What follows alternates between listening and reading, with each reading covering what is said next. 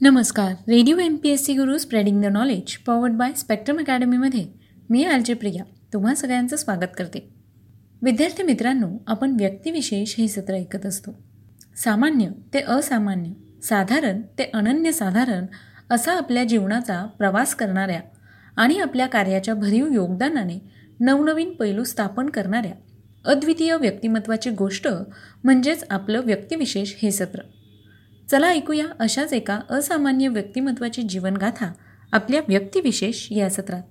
भारतीय राष्ट्रीय काँग्रेसचे संस्थापक श्रेष्ठ अर्थतज्ज्ञ आणि भारतीय अर्थ व राज्यशास्त्राचे जनक असणाऱ्या दादाभाई नवरोजी यांच्याविषयीची आज आपण माहिती ऐकणार आहोत.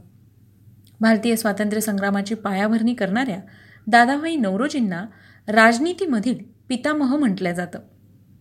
दादाभाई नवरोजी हे एक राजकीय नेता होते. त्यांच्या आदर्श आणि महान विचारांनी प्रभावित झालेल्या देशवासियांनी त्यांना राष्ट्रपितामहची उपाधी दिली होती. दादाभाई नवरोजींना ग्रँड ओल्डमॅन भारतीय अर्थशास्त्राचे जनक आणि आर्थिक राष्ट्रवादाचे जनक देखील म्हटल्या जात. त्यांनी भारतीय राष्ट्रीय काँग्रेसच्या स्थापनेत आपलं महत्त्वपूर्ण योगदान दिलं. शिवाय ते राष्ट्रीय काँग्रेसचे तीन वेळेस अध्यक्ष देखील राहिले आहेत. दादाभाई नवरोजी यांनी स्वराज्याची मागणी लावून धरली. त्यांना वास्तुकार आणि शिल्पकार म्हणून देखील ओळखलं जायचं. देशभक्तीची भावना त्यांच्यामध्ये ओतप्रोत भरलेली होती. आपलं संपूर्ण आयुष्य त्यांनी देशसेवेकरता समर्पित केलं आणि राष्ट्रहितासाठी भरपूर कामं देखील केली. दादाभाई नवरोजी नावातच किती वजन आहे बघा ना. भारतीय राष्ट्रीय काँग्रेसचे एक संस्थापक थोर नेते अर्थशास्त्रज्ञ.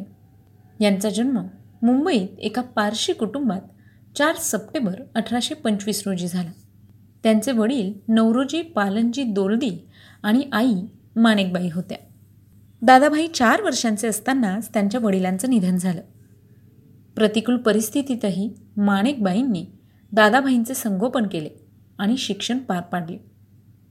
वयाच्या अकराव्या वर्षी दादाभाईंचे शोराबजी श्रॉफ यांच्या सात वर्षांच्या गुलाबी नामक कन्येबरोबर लग्न झाले. दादाभाईंना एक मुलगा आणि दोन मुली अशी तीन अपत्ये झाली. एल्फिन्स्टन्स इन्स्टिट्यूशन आणि एल्फिन्स्टन्स महाविद्यालय यामधून शिक्षण घेऊन अठराशे पंचेचाळीसमध्ये ते पदवीधर झाले. अठराशे पन्नास साली एल्फिन्स्टन्स महाविद्यालयात दादाभाईंनी गणित व तत्त्वज्ञान या विषयांचं सहाय्यक प्राध्यापक म्हणून नोकरी देखील केली. या महाविद्यालयात प्राध्यापक पदावर नेमलेले दादाभाई नवरोजी हे पहिले भारतीय होते. दादाभाई नवरोजी अठराशे पंचावन्न ते छप्पन्नच्या सुमारास कामा यांच्या लंडनमधील व्यवसायातील एक भागीदार म्हणून लंडनला गेले. तिथे त्यांचा Manchester cotton supply association council of Liverpool Athenaeum national Indian association इत्यादी संस्थांशी जवळचा संबंध आला. अठराशे पासष्ट ते अठराशे सहासष्टपर्यंत त्यांनी लंडनच्या युनिव्हर्सिटीमध्ये गुजरातीचे प्राध्यापक म्हणून काम केले. अठराशे पासष्ट ते शहात्तर या कालावधीत व्यवसायानिमित्त दादाभाईंनी इंग्लंडला अनेकदा वाऱ्या केल्या. अठराशे पासष्ट साली लंडनमध्ये डब्ल्यू सी बॅनर्जी यांच्या समवेत दादाभाईंनी लंडन इंडिया सोसायटी ही संस्था स्थापली. एकोणीसशे सातपर्यंत ते तिचे अध्यक्ष होते. अठराशे बासष्टमध्ये दादाभाई कामा अँड कामा कंपनी यामधून बाहेर पडले आणि त्यांनी दादाभाई नवरोजी अँड कंपनी अशी स्वतःचीच कंपनी उभारली. अठराशे सहासष्टमध्ये त्यांनी लंडनमध्ये ईस्ट इंडिया असोसिएशन या संस्थेची स्थापना केली व तिचे सचिवही झाले. अठराशे त्र्याहत्तरमध्ये भारतीय अर्थकारणाविषयी नेमलेल्या संसदीय समितीपुढे दादाभाईंनी साक्ष दिली. ही समिती म्हणजेच फॉसेट कमिटी. ही समिती देखील त्यांच्या परिश्रमांचे फलित होते. या समितीपुढे दिलेल्या साक्षीत दादाभाईंनी भारताचे सरासरी वार्षिक उत्पन्न केवळ वीस रुपयेच असल्याचे पुराव्यानिशी सिद्ध करून दाखवले. दादाभाईंची अठराशे चौऱ्याहत्तरमध्ये बडोदे संस्थांचे दिवाण म्हणून नियुक्ती झाली. तथापि एका वर्षातच महाराज आणि रेसिडेंट यांच्याशी उद्भवलेल्या मतभेदांमुळे त्यांनी दिवाण पदाचा राजीनामा दिला. पुढे जुलै अठराशे पंच्याहत्तरमध्ये ते मुंबई नगरपालिकेचे सभासद म्हणून नगरपालिकेच्या शहर परिषदेवरही निवडून आले. अठराशे शहात्तरमध्ये या दोनही पदांचा राजीनामा देऊन ते लंडनला गेले. अठराशे त्र्याऐंशीमध्ये ते जस्टिस ऑफ द पीस झाले. आणि दुसऱ्यांदा मुंबई नगरपालिकेवर निवडून आले. ऑगस्ट अठराशे पंच्याऐंशीमध्ये गव्हर्नर लॉर्ड रे यांच्या निमंत्रणावरून दादाभाईंनी मुंबई विधान परिषदेचे सदस्यत्व पत्करले. त्या वर्षाच्या अखेरीस दादाभाईंनी भारतीय राष्ट्रीय काँग्रेसच्या संस्थापनेत महत्त्वाचा वाटा उचलला.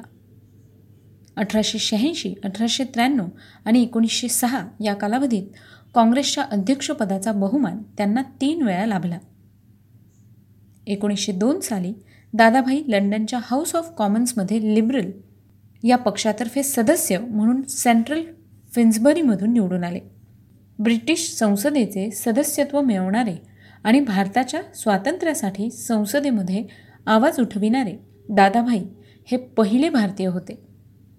दादाभाईंची अठराशे सत्त्याण्णवमध्ये royal commission on Indian expenditure ह्या सेल्बी यांच्या अध्यक्षतेखाली नेमलेल्या आयोगावर एक सदस्य म्हणून नियुक्ती झाली. या आयोगापुढे त्यांनी साक्षही दिली. अठराशे अठ्ठ्याण्णवमध्ये इंडियन करन्सी कमिशनला त्यांनी आपली दोन निवेदने सादर केली. ॲम्स्टरडॅम येथे एकोणीसशे पाच साली भरलेल्या आंतरराष्ट्रीय समाजवादी महासभेसाठी दादाभाईंनी भारताचं प्रतिनिधित्व केलं. एकोणीसशे सहाच्या कलकत्ता काँग्रेसमध्ये भारताच्या समस्यांवर स्वराज्य हा एकमेव उपाय असल्याचं त्यांनी घोषित केलं. इंग्लंडमधील commerce India contemporary review the daily news the Manchester Guardian Pearson's magazine यांसारख्या महत्त्वाच्या नियतकालिकांमधून दादाभाईंचे अनेक लेख व निबंध प्रसिद्ध झाले. अठराशे अठ्ठेचाळीस साली स्थापन झालेल्या students literary and scientific society या संस्थेच्या स्टुडंट्स लिटररी मिसलेनी या मासिकामधून अठराशे पन्नासमध्ये त्यांचे नियमित लेख येत असे.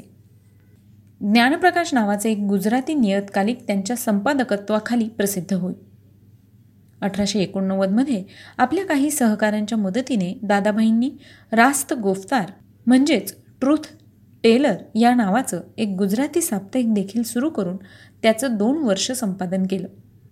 हे साप्ताहिक पुरोगामी विचारांसाठी प्रसिद्ध होते.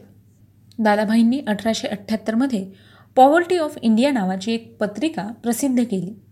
तिचेच पुढे पुनर्मुद्रित व विस्तारित अशा एका ग्रंथात रूपांतर करण्यात येऊन तो ग्रंथ लंडनमध्ये poverty and unBritish rule in India ह्या शीर्षकाने प्रथम एकोणीसशे एक व नंतर एकोणीसशे अकरामध्ये प्रकाशित करण्यात आला. हा ग्रंथ अतिशय गाजला. Poverty in India the condition of India यांसारखे निवडक निबंध हाऊस ऑफ कॉमन्समधील भाषणे royal commission on the administration of expenditure in India या आयोगाशी केलेला पत्रव्यवहार इतर निवडक भाषणे इत्यादींचा उपयुक्त ग्रंथात अंतर्भाव होतो. या ग्रंथातून दादाभाईंनी भारताचे राष्ट्रीय उत्पन्न भारताचे दारिद्र्य करनीती भारताचे आर्थिक शोषण हा सिद्धांत इत्यादी मौलिक समस्यांचा उहापोह केला. भारतीय अर्थशास्त्रीय विचारधारेमधील दादाभाईंचे मौलिक कार्य म्हणजे त्यांनी केलेल्या भारताच्या राष्ट्रीय उत्पन्नाचे निर्धारण. निरनिराळी मंडळे समित्या व संस्था यामधून त्यांनी दिलेली व्याख्याने. दादाभाई नवरोजींनी स्पीचेस अँड रायटिंग्स या शीर्षकाने ग्रंथनिविष्ट झाले आहेत. द राईट ऑफ लेबर या शीर्षकाने दादाभाईंनी औद्योगिक आयुक्तांची नेमणूक आणि कामगारांना संरक्षणाचा हक्क या दोहोंसंबंधी एक योजना प्रसिद्ध केली होती. जर या योजनेचे अधिनियमात रूपांतर झाले असते तर सर्व वेतनधारकांना न्याय मिळाला असता आणि औद्योगिक शांतता प्रस्थापित होण्यास मदत झाली असती. ब्रिटिशांनी चालवलेल्या हिंदुस्थानच्या आर्थिक प्रशासनाबाबत दादाभाई कठोर टीकाकाराची भूमिका घेत असत. ह्या प्रशासनावर करण्यात येणाऱ्या खर्चाचे सुयोग्य वितरण होत नसल्याची त्यांची तक्रार होती. प्लेग दुष्काळ यांसारख्या संकटाचे निवारण करण्याच्या अथवा त्यांबाबत प्रतिबंधक उपाय योजण्याच्या कामी सरकार फार कमी पैसे खर्च करते असं दादाभाईंचं मत होतं. दादाभाईंचा आर्थिक स्वयंपूर्णतेवर तसेच कुटीर उद्योगांच्या महत्त्वपूर्ण स्थानावर विश्वास होता. अनैसर्गिक आर्थिक गोंधळात रुतलेल्या भारताला स्वदेशी उद्योगधंद्यांवाचून पर्याय नाही असं त्यांचं ठाम मत होतं. असं असूनही देशातील महत्त्वाच्या आणि मूलभूत उद्योगांच्या उभारणीसाठी प्रगत यंत्रसामग्रीचा वापर करण्यास त्यांचा विरोध नव्हता. दादाभाईंनी जमशेदजी टाटांना लोखंड आणि पोलाद कारखाना उभारण्याच्या समयी भारतीय जनतेकडून भांडवल गोळा करण्याचं आवर्जून आवाहन केलं होतं. परदेशी प्रवासाच्या दादाभाईंच्या व्यक्तिमत्वावर व चारित्र्यावर सखोल परिणाम झाला. स्वतः उदारमतवादी पश्चिमी शिक्षण घेतल्यामुळे दादाभाईंना त्या शिक्षण पद्धतीबद्दल आदर होता. ब्रिटिशांनी पाश्चिमात्य शिक्षण पद्धती भारतात आणून तिचा प्रसार केल्याबद्दल भारताने नेहमीच इंग्लंडशी कृतज्ञ राहिले पाहिजे अशी दादाभाईंची भावना होती. आणि तिच्या पोटीच त्यांनी अनेक हिंदी तरुणांना उच्च शिक्षणार्थ परदेशी जाण्यास सहाय्य केले होते. दादाभाईंचे व्यक्तिमत्व विकसित करण्यामध्ये ग्रंथ व मित्र यांचा मोठा वाटा असल्याचं दिसून येतं. फिरदोसीचा शहानामा वॉटचे इम्प्रूव्हमेंट ऑफ माइंड तसेच कार्लाई मिल व स्पेन्सर यांच्या ग्रंथांनी दादाभाईंवर मोठा ठसा उमटवला. विशुद्ध विचार आचार व उच्चार यांचं महत्त्व विशद करणारा the duties of the Zoroastrians हा स्वतः लिहिलेला ग्रंथ ते नेहमी जवळ बाळगीत दादाभाईंना अगणित देशी परदेशी स्नेही होते. आपल्या खाजगी जीवनामध्ये दादाभाईंचे वर्तन साधे परंतु भारदस्त होते. त्यांच्या पत्रांमधून त्यांच्या सत्यप्रिय व कणवाळू स्वभावाची आणि चारित्र्याची ओळख पडते त्यांना ग्रंथांचे अतिशय वेळ होते. आपला मोठा ग्रंथसंग्रह त्यांनी बॉम्बे प्रेसिडेन्सी असोसिएशन या संस्थेस अर्पण केला. Framji institute Irani fund Parsi gymnasium widow remarriage association Victoria and Albert museum royal Asiatic society यांसारख्या अनेक संस्था संघटनांची त्यांनी स्थापना केली. एक समाजसुधारक म्हणून दादाभाईंचा लौकिक होता. जातीनिष्ठ मर्यादा पाळणे त्यांना मान्य नव्हते. स्त्री पुरुष समानता स्त्री शिक्षण यांचा त्यांनी सतत पुरस्कार केला. The student literary and scientific society या संस्थेच्या वतीने त्यांनी मुलींसाठी तीन मराठी व चार गुजराती शाळा उघडल्या. दादाबाईंच्या या समाजकार्याला जगन्नाथ शंकर शेठ यांनी मोठा हातभार लावला. दादाभाई हे प्रखर राष्ट्रवादी वृत्तीचे होते. कलकत्ता काँग्रेसमधील केलेल्या आपल्या भाषणास त्यांनी सर हेनरी कॅम्पेबल बॅनरमॅनच्या पुढील वाक्याने प्रारंभ केला होता. चांगले सरकार हे काही जनताप्रणीत सरकाराला पर्याय ठरू शकत नाही. याच भाषणात त्यांनी असे घोषित केले की आम्ही कोणत्याही कृपेची याचना करीत नाही. आम्हाला फक्त न्याय हवा. सर्व गोष्टी सारांश स्वरूपाने स्वराज्य या एकाच शब्दाने सांगता येतील. ते स्वराज्य कसे? तर युनायटेड किंगडमचे किंवा वसाहतींचे. दादाभाई हे मावाळ्या पक्षाचे असून घटनात्मक राज्यपद्धतीवर त्यांचा दृढ विश्वास होता. दादाभाई हे प्रभावी वक्ते होते. इंग्रजी व गुजराती या दोनही भाषांवर त्यांचं प्रभुत्व होतं. दादाभाई नौरोजी हे भारतीय राज्यशास्त्र आणि अर्थशास्त्र यांचे जनकच मानले जातात. परकीयांच्या वर्चस्वाखालील भारतातील आर्थिक घटनांच्या विशदीकरणाची किती नितांत आवश्यकता आहे ते दादाभाईंनी आपल्या नंतरच्या अर्थशास्त्रज्ञांना दाखवून दिले. आर्थिक प्रक्रियेचे वास्तव व परिपूर्ण चित्र त्यांनी उभे केले. न्यायमूर्ती रानडे व नामदार गोपाळकृष्ण गोखले या आर्थिक विचारवंतांनी दादाभाईंच्या परिपूर्ण चित्रातील काही भाग जरी सुधारले तरीही त्या चित्राचा मूळचा आकृतीबंध अढळच राहिला. भारताचे श्रेष्ठ पितामह हे सार्थ बिरुद त्यांना लावण्यात आले. भारताच्या राष्ट्रीय आंदोलनाच्या इतिहासात त्यांचं नाव आणि कार्य हे चिरंजीव स्वरूपाचं आहे. आपल्या अखेरच्या दिवसांमध्ये दादाभाई इंग्रजांकरवी निरपराध लोकांवर होत असलेल्या अमानुष अत्याचारांवर लेख लिहित असत आणि या विषयांवर भाषण देखील देत असे.